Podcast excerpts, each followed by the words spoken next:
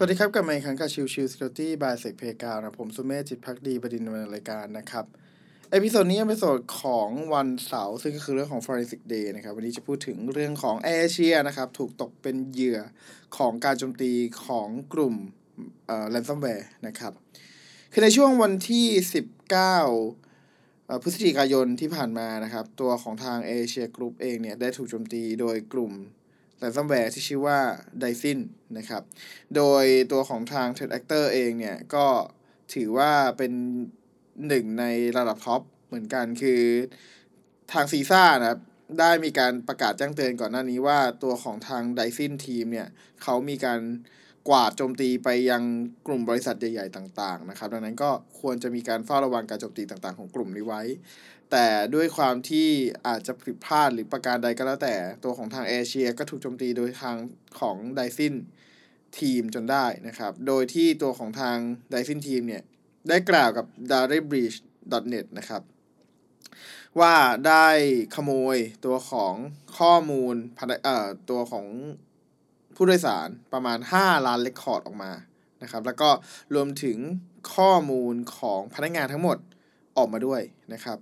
โดยที่ทาง d a t a b e a t นะครับได้รับข้อมูลเป็นตัวอย่าง sample data นะครับของเอเชียนะครับจากทาง Dyson Team นะครับเป็น 2 CSV ไฟล์ซึ่งภายในนั้นเนี่ยประกอบไปด้วยตัวของออชื่อของผู้โดยสารนะครับ แล้วก็ส่วนของนามสกุล ตัวของ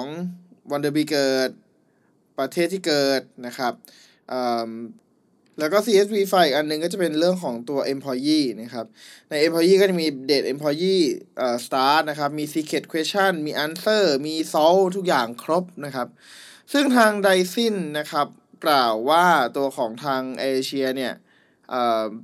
มีการตอบสนองเรื่องของการเรียกค่าไถ่อย่างรวดเร็วคือ ไม่จ่ายแม้แต่บาทเดียว ซึ่งเอาจริงๆแล้วผมก็มองว่าเห็นด้วยว่าควรจะเป็นลักษณะแบบนี้นะครับ ซึ่งจริง ๆ แล้วเนี่ยอันนี่ก็เป็นประเด็นหนึ่งที่ทาง Dyson เขาพยายามบอกกับ d a t a b e a t net นะครับว่าเออเออแต่ว่าถ้าถ้าเรามองไปที่บริษัทใหญ่ส่วนอื่นๆเนี่ยมักจะมีการพยายามต่อรองให้เงินมันน้อยลงนะครับ แต่ว่าพอเป็นเอเชียนี่แตกต่างกันเลยคือฉันฉันไม่สนฉันฉันไม่เจรจา ฉันไม่จ่ายเงินในทั้งสิ้นนะครับ ทาง Daixin เองนะครับ กล่าวเพิ่มเติมในตัวของฝั่งความ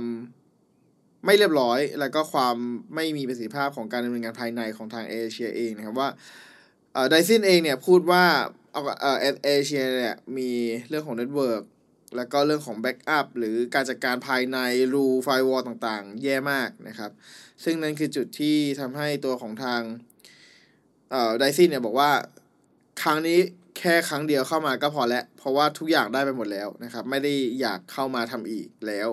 คือคิดว่าเป็น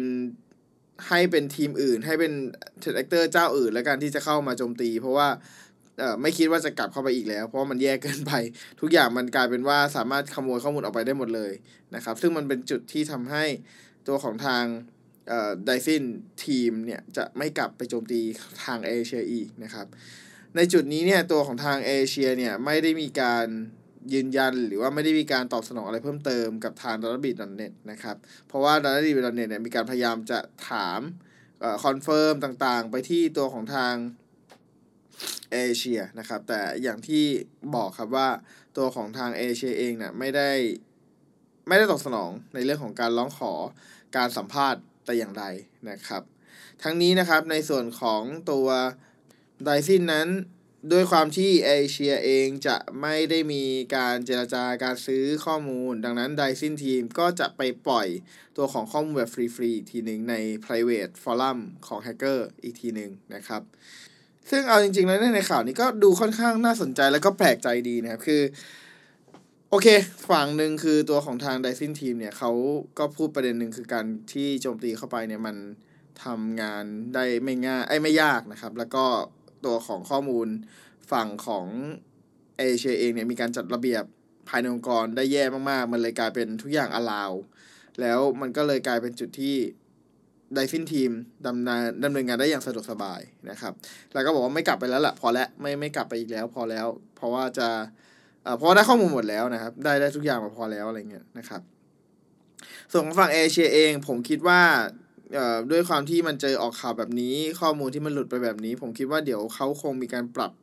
จูนเพิ่มเติมภายในองค์กร แล้วก็มีการปรับในเรื่องของการดำเนินงานใหม่นะครับ เพราะว่ามันดู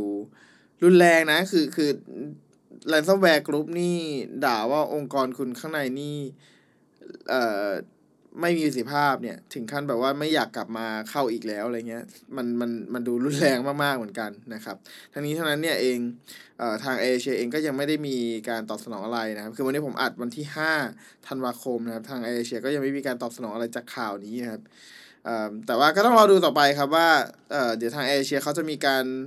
หาพนักงานอะไรเพิ่มเติมที่จะมาช่วยในเรื่องของการป้องกันฝั่งของ ตัวหน่วยงานภายในหรือว่าตัวของ DMZ ที่ถูกเข้าถึงได้จากอินเทอร์เน็ตเพิ่มเติมหรือเปล่านะครับ โอเคก็ episode นี้ประมาณนี้นะครับ ขอบคุณทุกท่านที่มาติดตามแล้วพบกันใหม่สำหรับวันนี้ลากันไปก่อน สวัสดีครับ